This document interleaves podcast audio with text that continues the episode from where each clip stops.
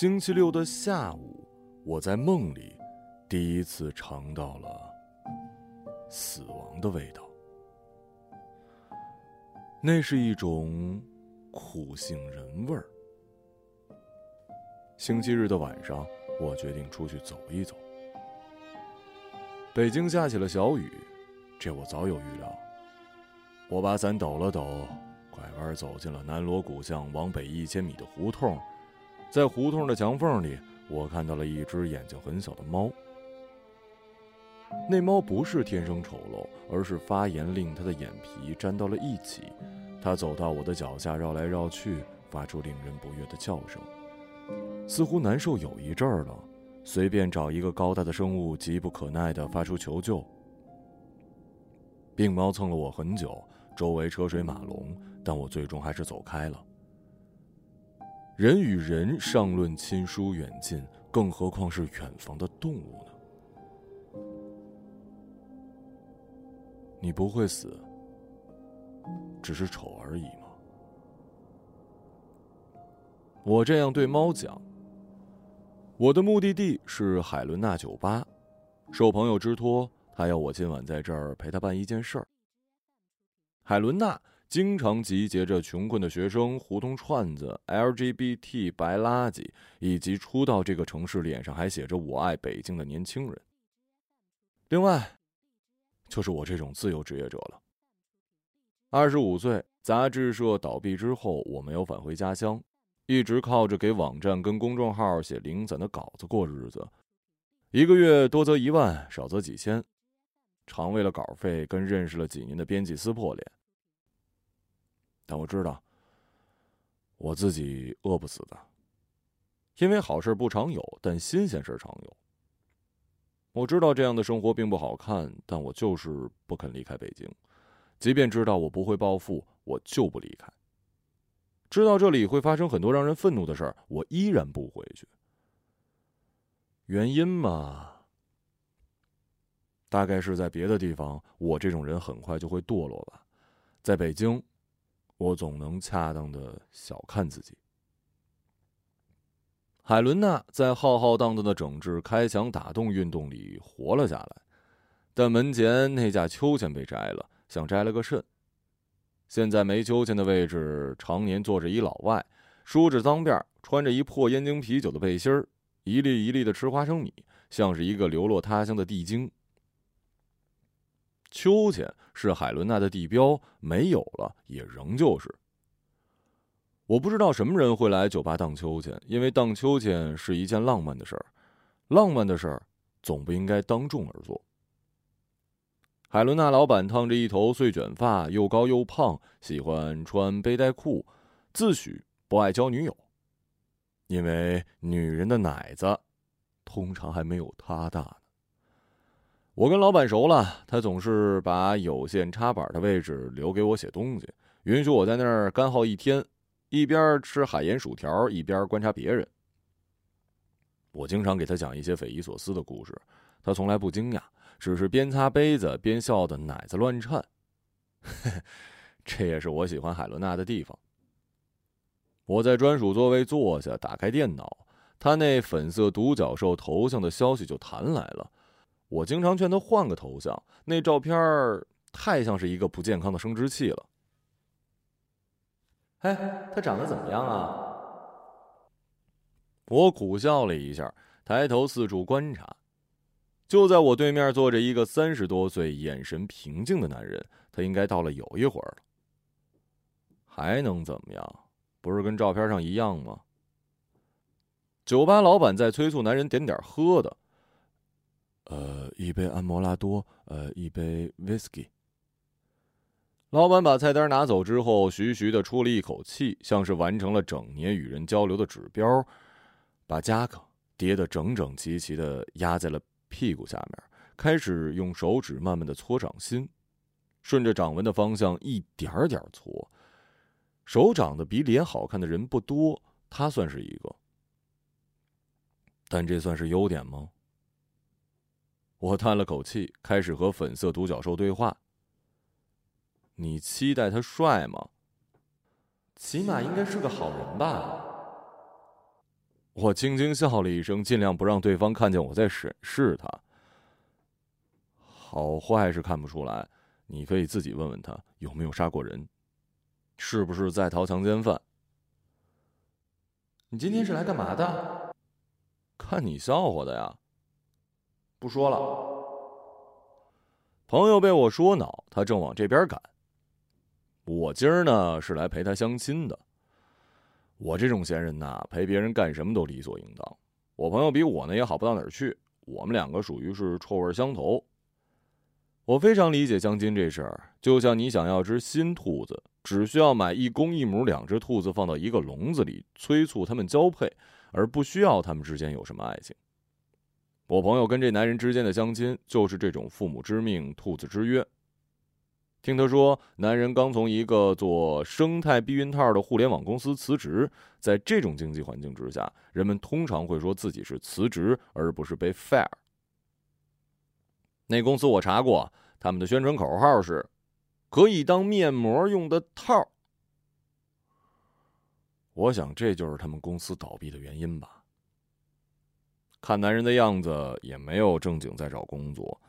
他的专业是帮乳胶漆调色，怎么流落到避孕套公司，又怎么被开除的？这中间的原因不得而知。但以他三十六岁的年纪，想要重新开始，真的很难了。他的那些九五年同事是该喊他哥哥呢，还是叔叔呢？男人最近居无定所，租住在天坛附近胡同的宾馆里头。不仅因为胡同里的宾馆便宜，也因为那里可以看到一丛丛喜鹊。喜鹊，我只知道喜鹊是一种很有同情心的鸟，会编花圈来带给同伴送葬。但我真的没见过那种场面。另外呢，喜鹊是一种冬天不会离开北京的鸟。换句话说，他们家到处都是。为了看这种到处都是的鸟，住在阴冷潮湿的廉价宾馆，这男人可真有够无聊的。你妈怎么介绍这么一人给你啊？你又不是不知道为什么，他条件算不错了。你可以选择不来啊。可人家来了呀，不来不合适。男人局促的坐在那儿，他在这环境里很不适应。在他周围有从台湾来的声音很嗲的女交流僧，对大陆男人和故宫还很感兴趣；有露着半个胸一边说法语一边哭的女人。他的日本男友听不懂他的话，也不愿意娶她。有两个瘦得不成样子的小男孩在议论着我朋友的相亲对象，他们像是厌恶彼此长相的异卵双胞胎，因为某些原因必须同吃同行。那个住在方家胡同的大姐好像对他挺感兴趣，屡次站起身来捏着酒杯往他这边转悠，充分展示了自己的丰乳肥臀，生红如钟。又跟老板提起了自己离婚之后剩下的北方三间和一只会捡垃圾当礼物送给他的天才泰迪。这年头啊，这男人还没狗主动呢。他大笑着，手里的酒差点就洒在地上。如果我的朋友再不来，他可能就下手了。观察了一会儿，我对他渐渐看顺眼了。以他现在的年纪，应该有过四五段情史，但怎么看怎么有一股学生气。不是因为年轻，是因为恐惧吧？是对周遭生机勃勃的繁殖气氛的恐惧。他妈的，又没人求他来相亲，这是一副什么脸啊？我有点生气。朋友说，这大概跟他上一段情伤有关。出轨的理由是。哪有什么理由啊？大概什么都能是理由吧。其实都是性生活不和谐。我只听介绍人说，最后他搬出来，把房子跟东西留给了奸夫淫妇，就拿了一小行李箱和一盆花。花？说是他前女友肯定不会记得给那花浇水的。我突然觉得丫有些眼熟啊。前两天我去找朋友玩，路过中轴线公园时见过他。啊，穿了一灰色夹克溜达溜达溜达，就站在那儿不动了。仰天望着翻来覆去的风筝跟偶尔飞过的鸟不说话。这是一个没在等人，也没人在等的男人。也许我认错了，也许那是别人。反正生活里这种可怜的人多的是，我对他多少产生了点兴趣。男人的酒上来了，他先是喝了一口安摩拉多，然后在音乐响起来之后，掏出一本薄薄的九宫格数读书，慢慢的坐了起来。他显然不是天才，人在十五岁以后就很难成为天才了。我一边把海盐薯条挑进嘴里，一边透过电脑屏幕看了他五分钟。五分钟之内，纸上多了几个数字。他是一个数独新手，肯定还不熟悉什么余数测试。基础摒除，单元摒除，他只是想在他来之前消磨点时间而已。男人喝完了一整杯的安摩拉多之后，那股恼人的杏仁味儿慢慢的充斥在空气里。他一边在数独纸上涂涂改改，死也想不出后面的答案。一旁的胡同大姐盯着他身边的空位，蠢蠢欲动。我现在是终于明白，在山坳里盘旋准备扑兔子的老鹰。为什么叫猛禽了？你还不来啊？我忍不住发消息给朋友。此时门响了，我朋友来了。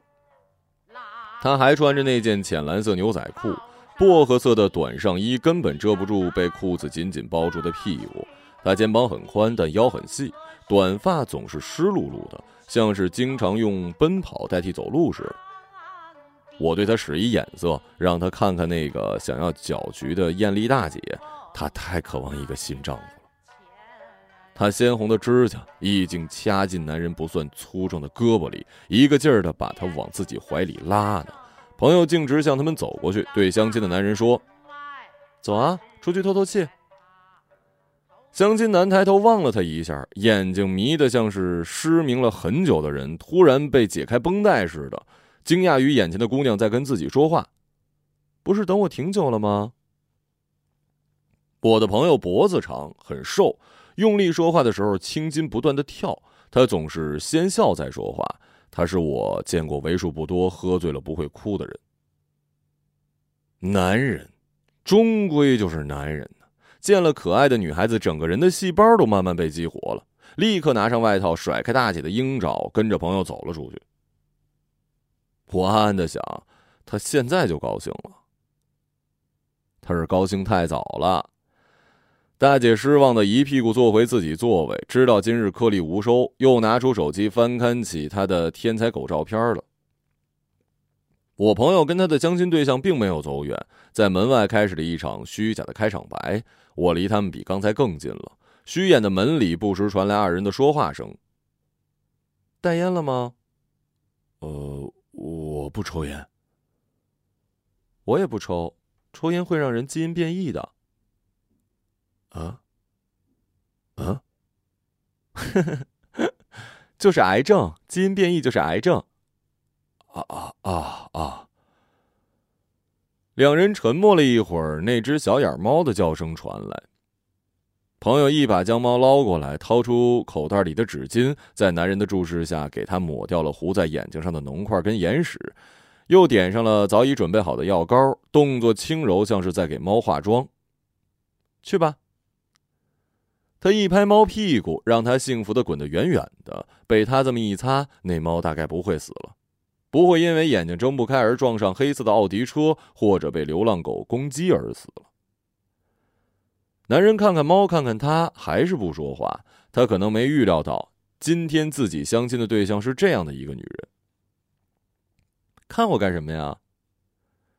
相亲男马上低下头，有点不好意思。嗯，没什么，想问就问吧。那个，你还随身带着药膏啊？我朋友爽朗的跺跺脚，不总是，怎么了？嗯，没有。谢谢你来，哼，那是因为你来了，我也必须来。男人沉默着，不明白我朋友说的话。相亲的礼节嘛，嗯，我长得还行吧，就是不漂亮，算可爱那种。啊，不不不，算漂亮的。你刚才那么惊讶，我还以为我很丑呢。啊，不是，是我对相亲这事儿一直没抱什么希望。现在也不要抱太大的希望，你还不了解我呢。男人沉默的出了一口气，好像有些失望，又好像是觉得自己的话太唐突。这年头来相亲的女孩，哪个不是吃了饭就再也不见了呢？睡过再也不见的也多的是呢。十一点的胡同街道里，我听着几对搂搂抱抱的年轻情侣不时的走着，丝袜摩擦裙子的声音，晃晃荡荡的发卷起的静电，粉色眼影粉末落在地上，臭水沟的反光里隐约看到交织的大腿根部，空气里味道近似牡蛎。给我看看。啊，你刚才玩的那个。男人犹豫了一下，把练习数独的书掏出来。我听到他把纸展平了，递给他。我朋友很快就答道：“你写错了。”啊，我说你写错了，从一开始就错了。他将信将疑的看着我朋友。外面有点冷了，回去再告诉你答案吧。二人推门再次进入酒吧，屋子里的气氛已经跟刚才不同了。胡同大姐上厕所去了，半天没出来，大概是喝醉了酒，在里面打盹呢。两个长相一样的小男孩正用蹩脚的英文跟外国地精聊天北京姑娘跟日本男人相互热吻。酒吧老板打开了电视机，又使劲晃着鸡尾酒盅，试图盖过他们亲嘴的声音。我像是一个局外人，望着朋友跟他的相亲对象窝在自己的角落里，望着他用原子笔把他最开始写错的几个数字划掉，在空格下写上了六一七三这几个数字。六一七三，嗯，六一七三之后是四三九二八三。男人大惊失色呀。看着朋友行云流水般的填满了整个九宫格数独表，八十一个格子，四十八个空格全填满，时间不超过两分钟。数独大赛冠军的速度也不过如此了。要是开始就错了，后面就很难正确了，这道理你懂吧？他深深的看了男人一眼，不知道他有没有听明白自己的话。这么厉害。男人不可思议的看着数独表格，来回翻着书最后几页的答案，一字不差。面对可爱且聪明的我朋友，男人的情绪稍微高亢了一点，再次发问：“怎么做出来的？”“背的呀。”朋友眯着眼睛笑起来，男人看着他，觉得不可思议。男人把那杯威士忌给了朋友，又拿菜单为他点了很多好吃的，似乎准备跟我朋友深入交谈。一个会算数独的短发女孩，穿着随性简单，笑容又爽朗，应该可以吸引很多刚刚失恋的男人。烟熏鸡肉沙拉、火腿、薄饼、披萨、脆生生的青瓜沙拉，两人自然而然的聊了起来。你常来这儿吗？相亲男食欲大开，把沙拉嚼出了声响，似乎已经很久没有好好吃饭了。嗯，常来，来喝酒啊，来相亲啊，相，哦啊，对，相亲。二十五岁以后的每一次约会都是相亲。幸好你还没成功过，这话怎么讲啊？不然，我我，呃，不然我这题就没人做出来了。男人用他特有的害羞笑容对着朋友，咧开嘴却不出声的那种。哼，不仅没成功，应该算是大大的失败吧。嗯，就从这儿，认识过一男孩，我们俩差点就结婚了。差点儿。嗯，分手是因为我生不出孩子。我朋友坦坦荡荡的将话题急转之下，我看到男人喝酒的手势都停了，喉咙里偷偷的咽了一下口水。朋友又笑了起来，他对他的反应早有预谋。我妈应该没跟介绍人说这事儿，就是我生不出孩子，就算怀上也会习惯性流产。对相亲对象，他一向是能骗则骗的态度，万一遇到通情达理的呢？你们北京的丁克家庭不是挺多的吗？诸如此类的。男人憋了半天没说话，表情反而放松下来。那人因为这事跟你分手了？嗯？令人意外的答案啊！我是说，那人因为这事跟你分手了。男人又重复了一遍。原来他并不介意我朋友的妈欺骗了他，更不介意我朋友生不出孩子，而是夹起了一块大大的披萨送到朋友的盘子里，照顾他趁热吃。嚯，连我这铁石心肠都有些感动了。这答案比我预想的要好多了。之后，我朋友对微醺的男人讲了自己的身体缺陷，以及他对生育这事儿的思考。男人听的是饶有兴趣，毫不介意，仿佛他们俩人是创造人类的外星人，正在复盘设计地球时的偏程性错误呢。现在的整形手术太肤浅了，我的意思是，能整鼻子，能整胸，为什么修复不了染色体呢？能的话，我早就解脱了。金婴儿那个不算啊，那是破坏，不是重建。你也觉得我长得不错吧？个子也高，哪儿都不需要整，就是染色体出了问题。你能明白吗？我比他少一对染色体，比我曾经喜欢的那个男的都挺好的，真的很好。不是我主动牵的他的手，但就是少了一对染色体，坏了事儿。你看啊。星星是四十八条，它是四十六条，而我是四十四条。就算我们俩身体搞在一起，精子卵子搞在一起，我也没办法把我的染色体劈开，和他那一半粘在一起，粘出一婴儿来。你懂吗？我的身体融入不了他的家庭。我们俩做爱就像猴子跟人做爱一样没意义。我们俩的后代是人类的杂种。男人有些深情的看着我朋友滔滔不绝，她那么聪明，那么漂亮，谈吐流利，落落大方，一点也不像唐氏综合症或者是吞纳综合症那种常见的染色体异常的患者。我看出男人的眼神陷入了漩涡。他大概因为我朋友身体的异常而更加迷恋他了。他在幻想我朋友到底哪儿不正常，他的不正常也许很美丽，也许他有很小的胸部跟鹦鹉似的臀部，将衣服除掉的时候，会阴会像是一朵海葵似的从海里浮上水面。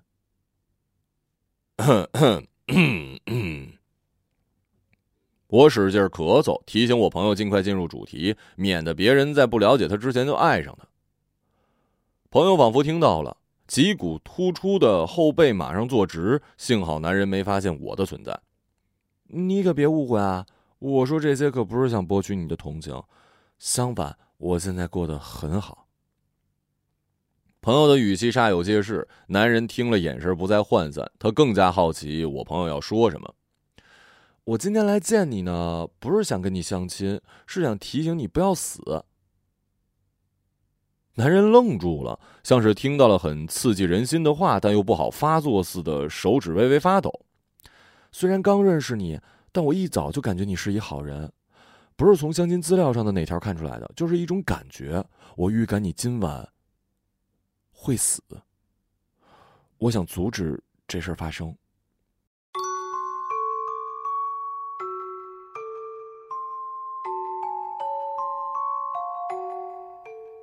朋友紧张的盯着对方的表情，毕竟谁都不愿意听到这种冒犯别人的话。男人笑了一下，嘴角又微微的低垂，使劲的摸了摸多摩拉多的杯子边儿。呃，小兰。男人第一次叫了我朋友的名字。啊？那我怎么才能不死呢？今晚和我在一起，如果能挨过明天，你就不会死了。朋友用大大的眼睛看着男人，说出了这样惊世骇俗的话。我叹了口气，喝了口酒。他可真爱多管闲事儿。但今天他拜托我来，不就是想干这事儿吗？阻止他的预感发生。我在一旁紧张的等待着，万一俩人吵起来，我就立刻扑上前带他走，假装他是从家里逃出来的精神病人。为什么觉得我会死啊？是因为我刚刚被女人甩了又失业了吗？男人苦笑一下，继续说：“还是因为我这么大年纪，还跑出来跟小姑娘相亲？你一定以为我是那种表面老实、心里想着打免费炮的老男人吧？如果是这样的话，我确实该死。”朋友嘴巴一时干涩，不知怎么接话。我替他的笨拙感到了好笑。真对不起啊，我是不该对你动心思。虽然刚才我们聊得很开心，但你还这么年轻，一点点缺陷也不算什么。让你跟我这样的人相亲，真是对不住了。男人开始有些恼色，我看今天还是算了吧。男人拿起外套就要离开，我朋友紧张的拉住他：“你别走！我说了，你今天晚上会死啊！”男人开始掏钱包，流露出成年人被儿童恶作剧似的无奈。他准备将几张皱巴巴的百元钞票递给酒吧老板。时间还不到十点，今天还没过去。我朋友急得弓起背，像个虾米似的，一边抖脚一边冥思苦想该怎么把男人留住。我慢慢的把电脑合上，今天的戏。差不多该到结局了。男人走到吧台边我的朋友突然上前，紧紧拉住他胳膊，在他耳边轻声说：“比赛结果是三比零。”他毛茸茸的嘴唇紧贴着男人干燥的耳朵，我都看在眼里。第三局比分是二十五比二十，要是说错了，你随时可以走，这顿饭也不用你请。小来笃定的看着男人，手里毫不放松。男人拧不过他，只好又把外套放下来，坐在吧台要了一杯冷水，多等一局比赛。这还在他的礼貌范畴。男人抿着嘴，在吧台上不断的喝着冷水。周围人凑过来一起看比赛，他们还以为我朋友和那男人打了什么赌。那对年轻男孩呢，把外国人夹在中间，三个人终于像是三胞胎了。大姐不知什么时候抱来了狗，狗看上去双眼放光，确实精明。那对小情侣停止亲吻，跟酒吧老板一起望向了小小的电视机。三分钟，两分钟，一分钟过去，在看比赛的时间里，所有人都忘了刚才的自己，男人也是，只有我跟小来置身事外。决胜球被一个身达两米、天神般冷峻的男排球手一发一扣拿下，众人攥拳怒吼。比赛最终以三比零结束。第三局比分分别是二十五比十八、二十五比二十二、十五比二十，我朋友赢了，结果与他预测的完全一致。比赛是昨天的，或者是有延迟？男人站起身，皱着眉头，好奇的望着屏幕，右上角赫然写的“直播”俩字儿。他想向酒吧的老板求助，而老板只顾一个劲儿的擦玻璃杯，津津有味的望着男排选手鞠躬领奖。他才不在意分数呢，他在意的只是男排球员的屁股。又搞什么把戏啊？男人本是愠怒的脸无奈的舒展开，他显然是被我朋友的小魔术吸引了。他今天对数字的敏感已经超越了男人的认知。万物皆数，这话你听说过吧？男人看着我朋友圆圆的脸，紧紧攥着已经喝空的冷水杯。嗯，有时在电脑上玩九宫格，开场动画就是这句：“数学是上帝用来书写宇宙的文字。”看你是一能沟通的人，我多讲两句。这话还有一层意思：未来是写好的一本书，是简洁的、唯一的、确定的，大概就是这意思。如果你觉得未来飘忽，那是没有找对方法。这世界上总有聪明人或者疯子，可以通过算术让灵魂升华到与神达一体，从而预知未来。比如达芬奇，比如凡尔纳，比如西汉那个女相师许父，他们都不是什么时空穿越的人，他们只是看到更远的未来罢了。男人看着我朋友，像是看着一个天才少女或者疯子。你想说什么呀？我就是那种人，我也能看到未来，虽然不那么灵光。嗯，我能看到的只有一天而已。男人彻底迷惑了。我看到的未来很短暂，比如今天排球比赛的结果，比如你刚才玩的数独游戏，今天我们喝什么酒，遇到猫有眼疾。现在你明白了吧？我可不是什么数独高手，我只是提前看到题做了弊而已。嗯，这解释起来很复杂，但我真的能看到，就像海啸来了，鲨鱼先走；青草快没了，羚羊集体自杀。预知未来是一种动物本能吧，没什么特别的。你叫它第六感也可以，只不过是一种被现代人类抛弃的旧才华。男人在酒吧边坐着，想着从刚才所发生的一切，一切，一切，似乎相信了朋友所言非虚。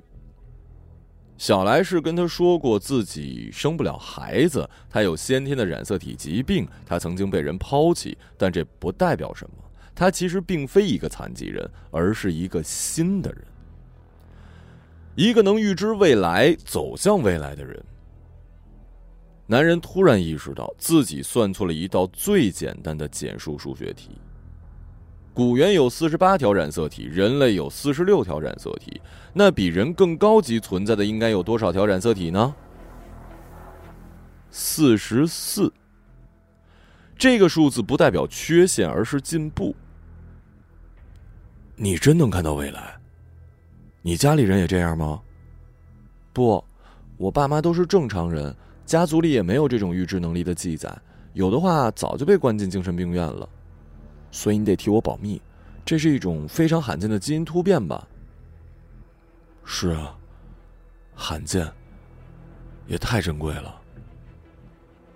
男人要了一杯酒，大口的喝着，他的想象力大开，突然替小来兴奋起来。但是你的基因是可遗传的吧？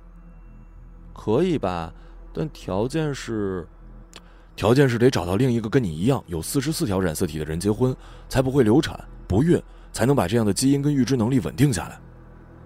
你说的没错，我那些做医生的朋友都这么说。那说不定几代以后，你孩子的孩子的孩子，就不仅能预知明天，而是可以预知整个宇宙了。那孩子岂不就是？岂不就是神吗？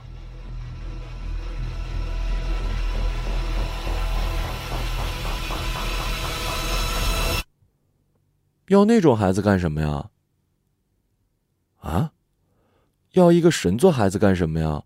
我可不想孩子整天被一群无聊的人围着，整天问一些关于未来的狗屁问题。小来自言自语，但男人显然没听到。他沉思许久，突然想到什么，表情又替小来悲伤起来。这太难了。什么太难了？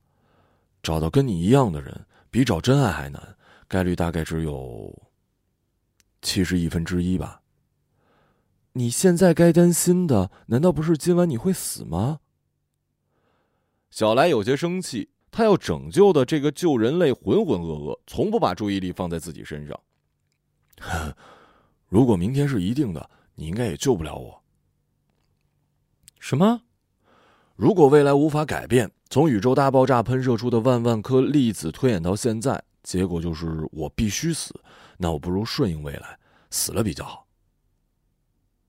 男人的声音里不知是透彻还是凄凉，他继续说：“你应该也尝试过改变明天，但是没成功过吧？”小来突然被问到了痛处，他怎么可能没有尝试过呢？每个人，即便不是他这样特殊的人，都在尝试改变明天，但收效甚微。小来曾经希望通过偷看明天试卷考一好分数，但还是上了普通大学。他尝试去中一大奖，但总是丢了彩票。他尝试去穿一件好的衣服博人喜欢，但又在别的地方失了分寸。我猜人人都是这样，不仅仅是小来。男人的脸上浮现出了一丝羡慕，但是能做一天之神，已经很棒了。先别考虑这些了啊，嗯，我想着也许提前告诉你，能躲过去呢。无论是车祸也好，天上掉下来的钢琴，还是一把刀子，稍一留神就能救一命。如果是自杀的话，可能会难一点。天哪，你不会是要自杀吧？小来突然像是明白了什么，男人看着他不说话。你不会真想自杀吧？一个自杀的人会出来相亲吗？男人悠悠的说，似乎并不想让他担心。也许你想显得更正常一点，做好一切答应过别人的事儿之后，默默死掉，无人知晓。男人被小来的天真逗得咳嗽起来，小来更加紧张。他轻轻摇头，很显然，男人死去的印象还在他的预感里挥之不去。哎，想知道一个将死的相亲对象此刻最关心的事儿是什么吗？男人发现小来有些沮丧，于是主动逗他开心。什么呀？还是希望你有一天能相亲成功。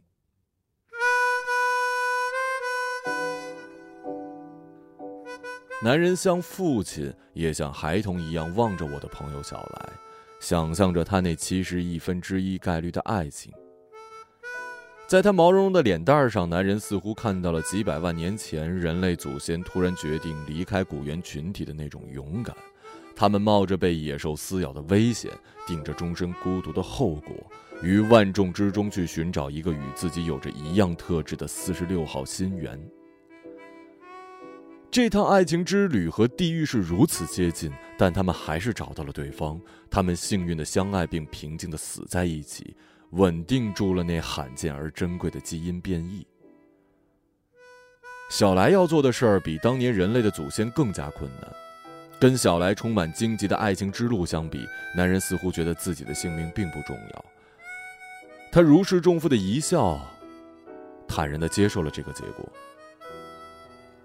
无论如何，谢谢你告诉我我会死这件事儿。起码这个世界上还有人关心我。男人的手慢慢移向酒杯，将最后的酒一饮而尽。他将口袋里的钞票一一展平，放在了杯子下压好，拿起那件单薄的外套。谢谢你，再见。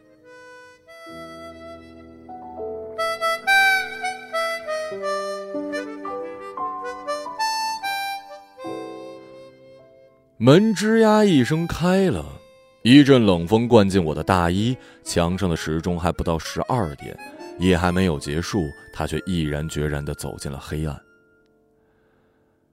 很久很久，酒吧里无人作响。我慢慢的向小来走去。自男人走后，他一直把头埋在手臂上。怎么了？小来一下投入我的怀抱，无声的微微颤抖，不知是因为冷还是别的原因。我摸着他乱糟糟的头发，轻声安慰：“走吧，回家吧。”我拉着小来一起离开了酒吧。今天我们的任务都结束了。对，我就是那个七十亿分之一，我也有着四十四条染色体，也有着预知明天的能力。在遇到小来之前，我的人生毫无惊喜，也无力改变。但突然就在某天的夜晚，我们同时梦到了彼此，于是同时走向了那个在梦里看到的街心公园，顺其自然的牵手、亲吻、拥抱、做爱，从身体到染色体，从肉体到灵魂，不再分开。你中有我，我中有你。至于为什么我看起来更像一个女孩，那是因为我出世的那对染色体。正好是性染色体。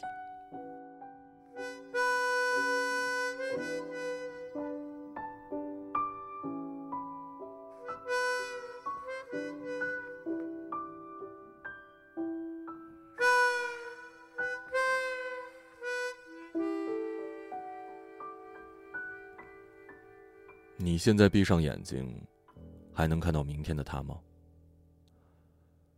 躺在床上，我闻到他脖子上汗津津的，不知在想些什么。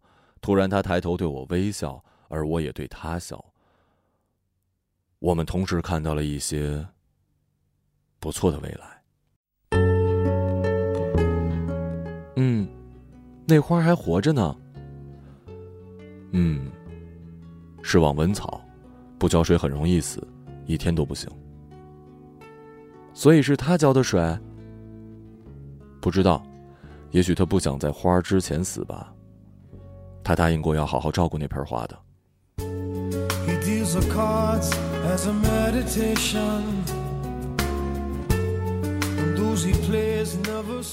我嘴巴中的苦杏仁味儿逐渐消散了，我们相拥而眠。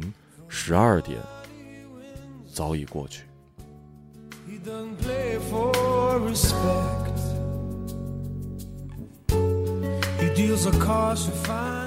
在新年的最后一天，男人从胡同宾馆搬了出去。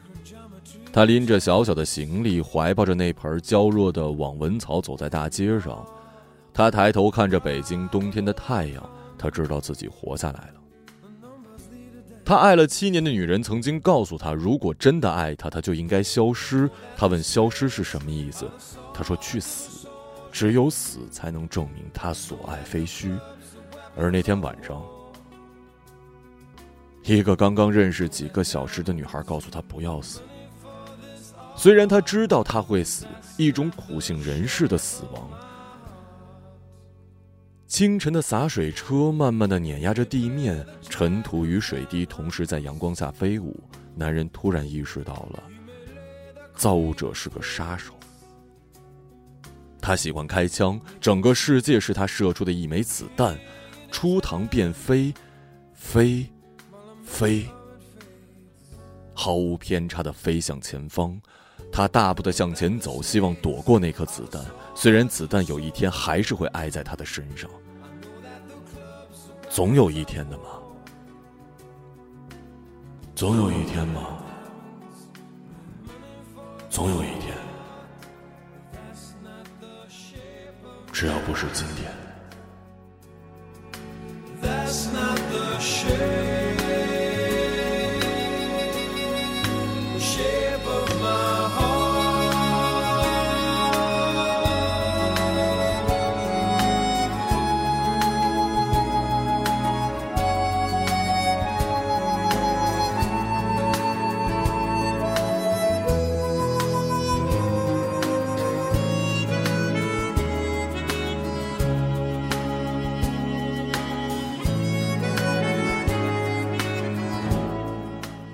一个朗读者，马晓成。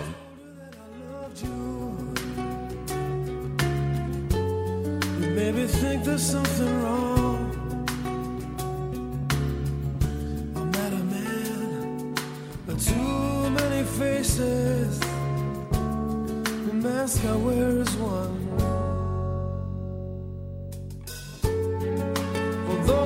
I know that